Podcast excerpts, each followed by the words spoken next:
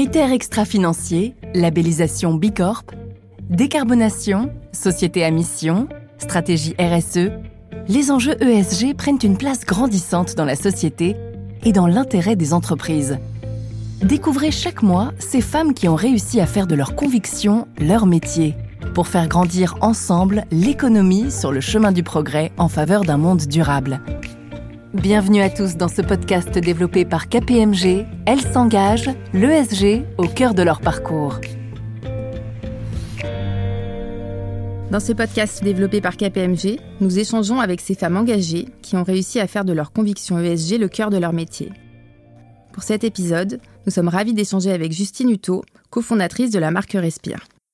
Bonjour Justine. Bonjour Gaëlle. On est ravis de t'accueillir ce matin dans ce podcast. Moi aussi, un grand merci pour l'invitation. Merci d'être là. Euh, pour parler du coup d'un beau projet que tu as fondé en 2018, euh, la marque Respire, produit d'hygiène naturelle et certifié bio. Est-ce que tu peux pour commencer nous parler de ton parcours, euh, de ton enfance peut-être, et de ce qui t'a mené sur le chemin de l'entrepreneuriat, s'il te plaît? Mon parcours, j'ai étudié six ans au Canada à HEC Montréal. Euh, j'ai étudié en finance puis en marketing et c'est là que j'ai développé une expertise sur la création de communautés digitales. J'ai fait une thèse de fin d'études sur euh, les communautés digitales et j'y ai d'ailleurs euh, créé ma première communauté dans le milieu de la course à pied, qui est ma passion. Donc c'était sur Instagram. Le petit nom c'était Justin Run, un petit jeu de mots avec mon prénom et le running. Et je partageais ma passion sur le running. Et j'avais en un an déjà 20 000 personnes qui me suivaient et qui étaient ultra engagées.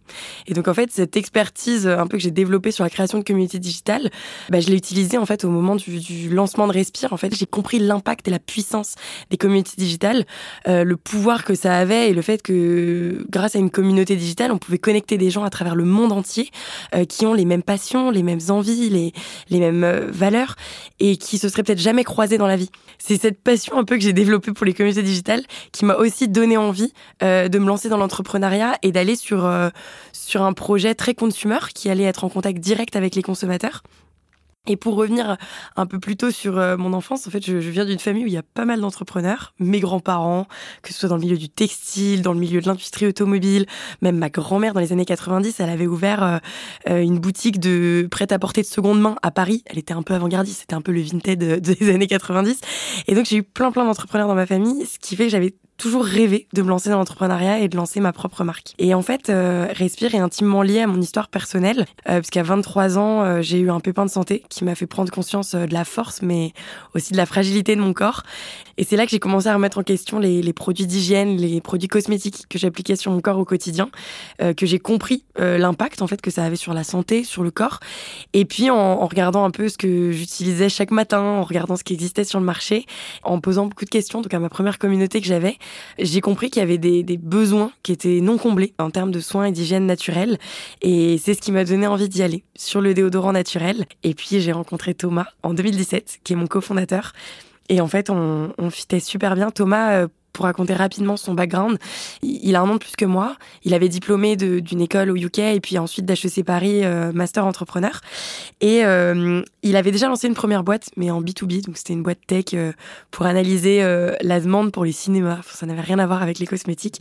Et en fait, il a pu au bout d'un an revendre ses parts parce qu'en fait, il s'éclatait pas du tout dans ce projet. Et il rêvait de se relancer dans une aventure très consommateur. Et puis, il rêvait de s'associer à une femme et en fait, on s'est rencontrés euh, au bon moment, j'ai envie de dire. Et on avait euh, ouais, la même passion pour, euh, pour l'entrepreneuriat et pour les marques. Donc, on s'est lancé ensemble, du coup, il y a trois ans.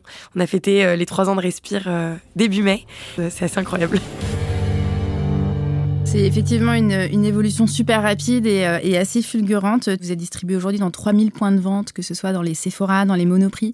Donc c'est assez fou, euh, effectivement, en trois ans, d'arriver à conquérir autant, autant de points de vente, autant d'espaces de marché et aussi autant d'audience médiatique, parce que c'est vrai qu'aujourd'hui, tu euh, es bien identifié, sans doute, évidemment, par ta communauté, mais bien au-delà, en tant que figure aussi de l'entrepreneuriat féminin. Euh, c'est effectivement un podcast euh, Femmes à Impact. Donc, on parle aussi des parcours de femmes par rapport effectivement euh, bah, à ton associé et à un environnement où, en général, on a quand même une représentation des femmes qui est plus limitée. toi, comment tu te sens par rapport à ça? Être une femme dans l'entrepreneuriat, en fait, j'ai l'impression que c'est même plus une question. Au tout début de Respire, j'étais pas à l'aise. J'avais pas de, de figure, de modèle, de femme entrepreneur qui m'inspirait. En fait, c'est ça, j'en avais dans ma famille. Et je pense que c'est ça qui m'a donné l'énergie euh, et la confiance pour y aller. Mais quand je rencontrais des entrepreneurs, euh, peut-être du milieu de la cosmétique, je rencontrais plutôt des hommes. Mais aujourd'hui, en fait, je me rends compte qu'avec du recul, être une femme, c'est une force, en fait. Parce que comme il y a moins de femmes qui se lancent dans l'entrepreneuriat, on est finalement peut-être même plus valorisé que les hommes. Et quand on s'est lancé euh, dans Respire, c'est moi qui ai incarné la marque, on va en reparler, mais j'ai fait une vidéo de lancement où j'explique mon projet, j'explique mon histoire. Et cette vidéo, je l'ai postée sur les réseaux sociaux et c'est les trois premières secondes de la vidéo, c'est ma tête qui dit Hello, moi c'est Justine, la fondatrice de Respire. Et en fait, bah, le fait d'être une femme entrepreneur, ça a attiré. Et en fait, j'ai l'impression d'avoir eu beaucoup plus de soutien. Donc finalement, il y a un côté très valorisant. Alors après, si, si je prends un peu de recul sur mes trois ans d'expérience, bien sûr que j'ai rencontré des hommes machos, des hommes euh, d'une autre génération, euh, et qui se sont dit euh, cette petite nénette, elle connaît rien au marché, qu'est-ce qu'elle fout là? Et j'en ai rencontré des hommes qui m'ont dévalorisé, où je me suis pas spécialement sentie à ma place, mais c'était vraiment minime par rapport à, à tout le soutien que j'ai eu, notamment de la communauté, des consommateurs. Donc, il a fallu que je sois capable de, créer ma carapace pour pas euh, perdre confiance en moi bah, au premier euh, retour négatif ou au premier regard un peu euh, négligent que je pouvais avoir de certains hommes. Oui, parce que tu dis que c'est aussi le fait d'être une femme, l'attractivité autour de la marque. Moi, je crois que c'est aussi une question de personnalité avant tout. C'est-à-dire que c'est pas tant ton genre ou ta manière de ou le choix que vous avez fait avec ton avec ton cofondateur de toi te mettre en avant pour incarner la marque. Effectivement, c'est aussi une clé du, succès, je crois, de Respire. On en reparlera tout à l'heure. Mais c'est aussi une question avant tout d'énergie, de personnalité, euh, de ce que tu dégages, de la manière dont tu avais envie de, t'approprier aussi cette histoire et de la raconter. Sur cette dimension d'incarner justement et de raconter l'histoire, est-ce que tu peux nous expliquer euh, d'où c'est venu, euh, peut-être les valeurs, les racines aussi que tu veux véhiculer aujourd'hui à travers ces produits que vous avez choisi de développer avec Thomas? Alors l'incarnation, je, n'arrive jamais à savoir si c'était une stratégie ou si c'était très spontané et naturel. Parce qu'en fait, j'étais déjà présente du coup sur les réseaux sociaux, j'avais déjà ma première communauté, donc j'avais déjà pris l'habitude de lui parler et d'être complètement transparente avec elle. Et donc ça s'est fait très naturellement que, bah en fait, euh, très rapidement, euh, les gens qui me suivaient me disaient bon maintenant que t'as diplômé, tu vas faire quoi? Et en fait, je leur racontais, bah, je me lance dans l'entrepreneuriat. Alors, je racontais pas tout parce que j'avais un peu peur qu'on me pique mon idée. C'est toujours ça quand on se lance dans l'entrepreneuriat, on se dit, mais si je dis que je lance un déo naturel, est-ce que quelqu'un euh, va me copier? Alors qu'en fait, euh, bon, un déo naturel, je pense que plein de gens ont eu l'idée avant moi. Et puis, j'étais clairement pas le premier non plus du marché. Mais hum, en fait, j'ai essayé de leur parler. Et du coup, j'étais, enfin, j'étais déjà très naturellement, enfin spontanée dans le fait de raconter mon parcours, raconter euh, mon histoire, raconter ce que je faisais. Et hum, en fait, il y a quand même une chose pour parler un peu de la stratégie qui était importante, c'est qu'aujourd'hui, euh, je me suis lancée dans une industrie qui est ultra compétitive, la cosmétique, et la marque, c'est en fait l'asset le plus important qu'on peut construire pour euh, être là sur le long terme. Aujourd'hui, les consommateurs, ils sont sursollicités. Avoir une marque forte, ça va être la clé pour être capable d'attirer leur attention et de s'assurer d'être dans leur tête, s'assurer bah, qu'ils reviennent vers nous euh, et qu'ils aient envie toujours de, de racheter Respire. Et donc pour ça, j'ai travaillé sur deux choses. C'était un, être capable de créer de la confiance avec les consommateurs. Et la deuxième chose, c'était être capable d'engager la communauté. Et donc la confiance, euh, dès le début, et je pense que c'était de manière spontanée que je l'ai fait, je me suis dit, ça va être beaucoup plus simple de créer de la confiance dès lors que c'est un humain qui parle à un humain, plutôt qu'une marque opaque qui parle à un humain. Et donc, c'est pour ça que j'ai pris la parole face caméra, d'ailleurs dans cette première vidéo, que j'ai raconté mon histoire personnelle et que j'ai été ultra honnête et authentique en fait euh, pour raconter les, fondements de la marque. Je suis convaincue que n'importe quelle marque, quand elle se lance, bah, le fondateur, il a une histoire. Il a quelque chose qui lui a donné envie et qui lui a donné cette énergie pour se lancer. Je me suis dit, là, les consommateurs, ils, seront ils comprendront beaucoup mieux et ils auront peut-être beaucoup plus envie de tester mes produits s'ils comprennent pourquoi j'en suis là aujourd'hui. Donc ça, c'était vraiment pour créer de la confiance. Euh, et aujourd'hui, j'incarne toujours euh, la marque Respire, euh, donc à, travers mes valeurs, tu, tu en parlais, mais des valeurs en fait de notamment de, sport, d'énergie. Alors, je suis pas du tout, Respire n'est pas du tout une marque juste pour les sportifs, mais on a une, un message qui va bien au-delà euh, de juste la catégorie produit. En fait, notre insight aujourd'hui, c'est Your Body's Magic. Euh, c'est cette phrase Your Body's Magic, je l'écris sur tous mes produits je pense que vous parlez tous anglais, mais elle veut dire votre corps est magique. Ce que je veux dire par là, c'est que le corps, c'est l'outil numéro un pour s'accomplir dans la vie. Et notre corps, on n'en a qu'un pour toute la vie, donc faut qu'on en prenne soin. Et moi, c'est vraiment ce que j'ai pris conscience bah, quand j'ai eu mon petit pépin de santé. Euh, c'est ce dont j'ai pris conscience à travers euh, tous mes marathons, à travers toutes mes courses. Et c'est le message que je veux transmettre. Et aujourd'hui, c'est une trend qui est présente dans le monde entier, en fait, de wellness, de bien-être. Euh, les gens dépensent beaucoup plus dans euh, le fait de se sentir bien, dans le sommeil, dans les compléments alimentaires, dans le yoga. Et, et moi, c'était complètement mes valeurs. Et, euh, et, aussi des valeurs éco-responsables, d'avoir des produits euh, bah, qui vont avoir un impact environnemental le plus neutre possible. Donc c'est ces messages-là que, que j'ai voulu transmettre. Et, et c'est comme ça, du coup, aussi que j'ai engagé la communauté à travers ces piliers-là. Et en fait, je crois plus du tout aux marques top-down, aux marques qui, se, qui insufflent leur stratégie euh, bah, toutes seules à partir de leur tour d'ivoire. Mais je crois vraiment aux marques aujourd'hui qui se co-créent avec la communauté. Et c'est ce que j'ai fait dès le départ. Euh, et c'est comme ça d'ailleurs qu'on a lancé chez Monoprix et Sephora. C'est parce que la communauté a tellement tagué Monoprix et Sephora qu'ils ont fini euh, par nous voir et, et, nous contacter. Donc euh, transmettre un, un, message qui leur parle, qui les inspire. Et donc être capable de, de créer énormément de contenu authentique et spontané pour les engager. Alors effectivement, au-delà de la marque, je pense que tu as aussi euh, des produits qui, sont, différents, avec, euh, euh, qui sont pensés aussi peut-être différemment. Est-ce que tu peux nous expliquer la démarche derrière, à la fois sur voilà la volonté, tu parlais de la planète, de soigner le corps, et puis leur dimension effectivement écologique, éco-responsable. comment vous avez construit ça et, et sur quelle typologie de produits aujourd'hui vous avez atterri? Je suis très contente que tu parles des produits parce que c'est la clé en fait. C'est la clé d'une marque. Bien sûr, un bon marketing, c'est ce qui va faire acheter les produits une première fois, mais c'est des excellents produits qui font que les gens ils vont racheter les produits une deuxième, puis une troisième, puis en tout cas euh, bah, revenir sur le long terme. Donc c'est ultra ultra important et je mets euh, un point d'honneur à avoir euh, des excellents produits. Aujourd'hui, on, y est arrivé parce qu'on a une stratégie produit qui est sur deux volets. Je dirais la, la première stratégie, c'est hum, d'avoir des produits qui sont à la fois ultra clean mais efficace, parce que l'un ne va pas sans l'autre. Euh, donc le côté clean, c'est d'être capable de, de, de pousser euh, vraiment le clean au plus loin. Donc nous, c'est des formules qui sont en moyenne à 98% d'ingrédients d'origine naturelle. Euh, la plupart de nos produits dans notre gamme sont certifiés bio. Euh, c'est important pour le consommateur, donc c'est important pour nous aujourd'hui. Euh, donc ce côté clean, mais ce côté efficace, en fait, aujourd'hui, on n'est pas une marque qui s'adresse uniquement aux peut-être des personnes qui sont prêtes à sacrifier l'efficacité et le sensoriel.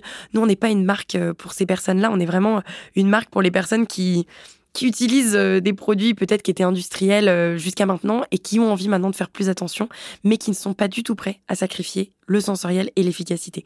Et pour ça, on a un process de développement qui est ultra exigeant, euh, je pourrais y revenir, mais euh, qui s'assure d'avoir des produits qui sont notés minimum 4.5 sur 5, donc d'avoir des produits qui sont excellents.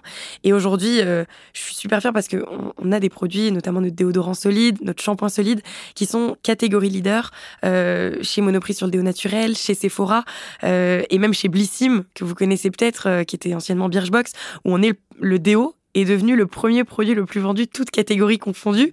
Donc c'est vraiment qu'on a euh, mission accomplie, c'était mon objectif. C'est un produit qu'on a retravaillé euh, avec la communauté parce qu'en fait Respire s'est lancé à la base sur un premier déodorant qui était un déodorant roll-on. C'est vraiment le produit avec lequel on s'est fait connaître où les consommateurs, il y en a qui l'ont adoré. Et puis il y en a qui l'ont pas aimé. Il y en a qui qui nous ont dit euh, je le trouve pas assez efficace. Euh, alors ça a été très dur pour moi au début euh, au lancement de ma marque d'avoir un, buzz médiatique comme ça, d'avoir énormément de personnes qui achètent le produit et en fait d'avoir des retours de personnes qui me disent je le trouve pas assez bien. Surtout que l'efficacité sur un déo c'est pas du tout placebo, hein, c'est ça passe ou ça casse.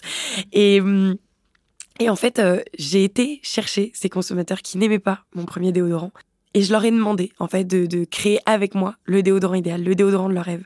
Et c'est comme ça que j'ai réussi à sortir après euh, deux mois, donc 24, euh, deux ans, pardon, mes 24 mois de, de, de, de recherche et développement, de, de développer ce déodorant parfait, donc euh, solide, naturel, certifié bio et surtout avec le claim efficace 48 heures, euh, qui est un claim, entre parenthèses, qui est très dur à avoir parce qu'il est, enfin, il est approuvé par des laboratoires indépendants. Donc c'est un sniff test. Il y a un homme, c'est un sniffer, et il vient euh, sentir les aisselles euh, de, de, personnes qui vont tester le déodorant, qui ne vont pas se laver, qui vont revenir 24 heures après, puis 48 heures après, et qui vont euh, bah, faire sentir leurs aisselles pour montrer si c'est efficace ou pas. Et en fait, c'est hyper dur d'avoir ce, ce claim efficacité 48 heures sur un déodorant bio. Et puis tu en parlais, ce côté éco-responsable en fait, euh, aujourd'hui, j'aime dire que Respire, c'est une marque qui accompagne les consommateurs dans leur transition écologique. On sait tout ce qu'il faut agir, mais tous les consommateurs aujourd'hui ne sont pas prêts à changer leurs habitudes drastiquement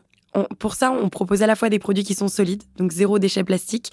Aujourd'hui, euh, le shampoing solide, par exemple, sur le marché du shampoing, euh, c'est 7,5% du marché, donc c'est encore tout petit, euh, mais c'était que 1% en 2019. Donc en fait, on est quand même sur une croissance bah, de plus de 200% par an. Moi, j'y crois énormément. je suis convaincue que de plus en plus de consommateurs vont y aller, mais je veux avoir l'impact le plus positif. Bah, je, j'ai décidé de proposer aussi des produits liquides qui changent pas en fait les habitudes des consommateurs, mais du coup faire le plus sustainable du liquide. Et donc avec les formules les plus clean, euh, donc qui sont naturelles, euh, avec des packaging qui sont recyclés, recyclables et rechargeables. Donc j'éduque mes consommateurs à recharger leurs produits et je vois qu'ils sont prêts à le faire et, ça c'est ma plus grande fierté. Euh, et puis toutes nos formules, enfin tous nos produits sont made in France, sont certifiés vegan.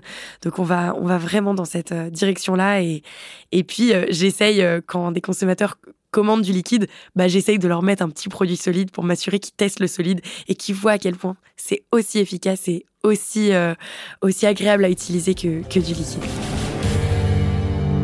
Je pense que tu as raison, il y a une grosse dimension euh, euh, d'éducation en fait aussi et de chemin dans cette transition-là. Euh, tu parlais du sensoriel, mais on pourrait même parler de plaisir. En fait, la plupart des gens n'ont pas du tout envie de sacrifier le plaisir qu'ils peuvent avoir dans la consommation. et donc de les emmener tout doucement en leur, en leur prenant la main, je trouve que c'est hyper malin. Tu parlais tout à l'heure de la génération et, et, des valeurs qui se sont transmises de l'entrepreneuriat pour toi. Je pense que pour l'écologie, c'est un petit peu pareil. Comment toi, tu vois ton rôle dans l'influence notamment pour aussi aider euh, des gens qui euh, consomment tes produits ou pas à prendre conscience, à shifter, parce que oui, je pense que les générations, et notamment la nôtre, on est conscient. Je suis pas certaine que celle d'au-dessus se soit complètement, complètement acquis. Euh, comment tu vois les choses? Il y a une chose dont je suis convaincue, c'est que les marques ont une énorme responsabilité. Aujourd'hui, les consommateurs, ils consomment ce qu'on leur propose en fait sur le marché. Et finalement, s'il y a énormément de plastique, énormément de packaging à usage unique qui sont sur le marché, bah, les consommateurs, on peut pas leur demander à eux en fait de faire énormément d'efforts si les marques ne les ne les accompagnent pas dans cette transition. Du coup, mon rôle moi à travers Respire et déjà j'en suis hyper fière, c'est d'être venu un peu bousculer cette industrie cosmétique et d'être venu proposer des produits qui sont plus clean, euh, plus sustainable, mais qui sont tout aussi euh, agréables. Tu le disais, euh, voilà, ce, ce côté plaisir en fait à consommer des produits cosmétiques et du coup d'embarquer de plus en plus de consommateurs, plus on va être de marques à prendre la parole sur des produits solides, bah plus en fait les consommateurs ils vont en entendre parler et plus comme tu le disais, bah la génération d'au-dessus va en entendre parler et va potentiellement être capable de changer. Et ça c'est génial. Et donc ça c'est mon rôle avec Respire. Et puis il y a mon rôle moi en tant que personnalité parce que j'ai quand même une communauté euh, sur les réseaux sociaux donc euh, je sais que je suis, assez vocale en tant, en tant qu'entrepreneur. Ma responsabilité, bah, c'est euh, de, de sensibiliser et d'embarquer d'autres marques, d'autres organisations et leur montrer en fait ce que nous on essaye de faire. Et donc pour ça, je me suis euh, engagée dans deux choses. Il y a déjà la convention des entreprises pour le climat euh, qui a été lancée il y a un an. Euh, donc on, est, on connaissait déjà la convention citoyenne, mais là c'est la première fois que la convention des entreprises pour le climat a été lancée et Respire en fait partie. Alors ça a été pas facile pour moi, bah, en tant que jeune marque, de pouvoir m'impliquer autant que des grands groupes où il y a des personnes bah, qui sont euh, responsables de la RSE dans ces grands groupes et qui avaient du temps pour aller euh, dans cette euh, la CEC du coup la convention. mais c'était génial parce qu'en fait j'ai pu rencontrer on était 150 entreprises à parler de chacun ce qu'on fait, nos petits pas en fait dans l'entreprise pour changer, euh, pour réduire notre impact environnemental. Et, c'est génial parce que ça permet de partager en fait des bonnes pratiques, d'encourager chacun à, aller de l'avant. Et peut-être que nous, Respire, on était plus avancés parce qu'en fait c'est bête, mais en étant une jeune marque qui a 3 ans, euh, en ayant une moyenne d'âge de 28-29 ans, bah une chose bête, mais on n'est que sur le digital. Il n'y a aucun papier qui est imprimé chez Respire. Mais c'est bête, mais rien que ça, en fait, on peut s'en passer. Donc c'est plein de petites choses qu'on dont on parle, euh, dont on a, sur lesquels on a pu échanger. Et aujourd'hui, on est en train de créer la convention et elle va bientôt sortir. Euh, et donc, je pense que ça va aider pas mal d'entreprises à, changer des choses. Et puis, la deuxième chose dans laquelle je me suis engagée, et c'est tout récent, j'ai été élue au board de France Digital, euh, donc aux côtés de, plusieurs autres entrepreneurs, notamment Frédéric Mazzella euh, avec Blablacar. Quand j'ai dû euh, poser ma candidature pour, euh, pour être élue à ce board, en fait, je me suis posée sur qu'est-ce que moi je voulais apporter à la société. Et en fait, il y a vraiment ce, cet euh, impact environnemental où aujourd'hui j'ai conscience euh, qu'il faut changer drastiquement. Et pour ça, il faut sensibiliser. Mais je pense que la sensibilisation ne viendra pas uniquement d'un discours anxiogène qui dit il faut le faire, c'est dramatique. Parce que ça, ça va juste être anxiogène et à un moment, on a envie de faire l'autruche quand c'est trop anxiogène. Donc c'est plutôt d'être capable de proposer des solutions euh, qui sont aussi efficaces, j'ai envie de dire, euh, et qu'on peut tous mettre en place. Et chaque petit pas bah, va permettre de, de, de faire changer euh, tout le monde entier, je pense, dans cette direction. Et tu as raison, la responsabilité pour ça des marques et des entreprises, elle est quand même hyper clé.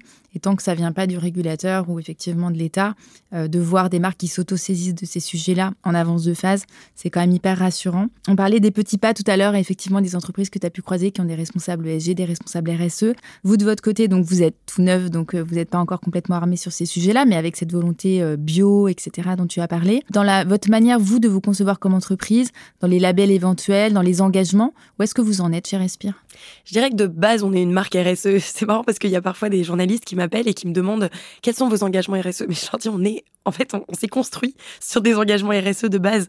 Après, il y a hum, en effet, ce dont je te parlais sur euh, la confection des produits, le fait d'être made in France, d'avoir ces labels, tu, tu, en parlais des labels, le label Cosmos, donc d'être bio, euh, donc d'utiliser des, des, ingrédients qui sont issus de l'agriculture biologique, d'utiliser des ingrédients qui sont d'origine naturelle euh, et pas issus de la pétrochimie, c'est très important pour nous, de faire du made in France, mais aussi de sourcer des ingrédients qui sont issus localement. Quand j'ai le choix entre un beurre de karité euh, qui vient d'Afrique ou un beurre de noyau d'abricot qui vient de France, bah, même si ça me coûte plus cher, je vais sourcer le beurre de noyau d'abricot. Après, bien sûr, je n'arrive pas à sourcer tous mes ingrédients en France. Euh, j'ai des, des formules dans lesquelles il y a de l'aloe vera.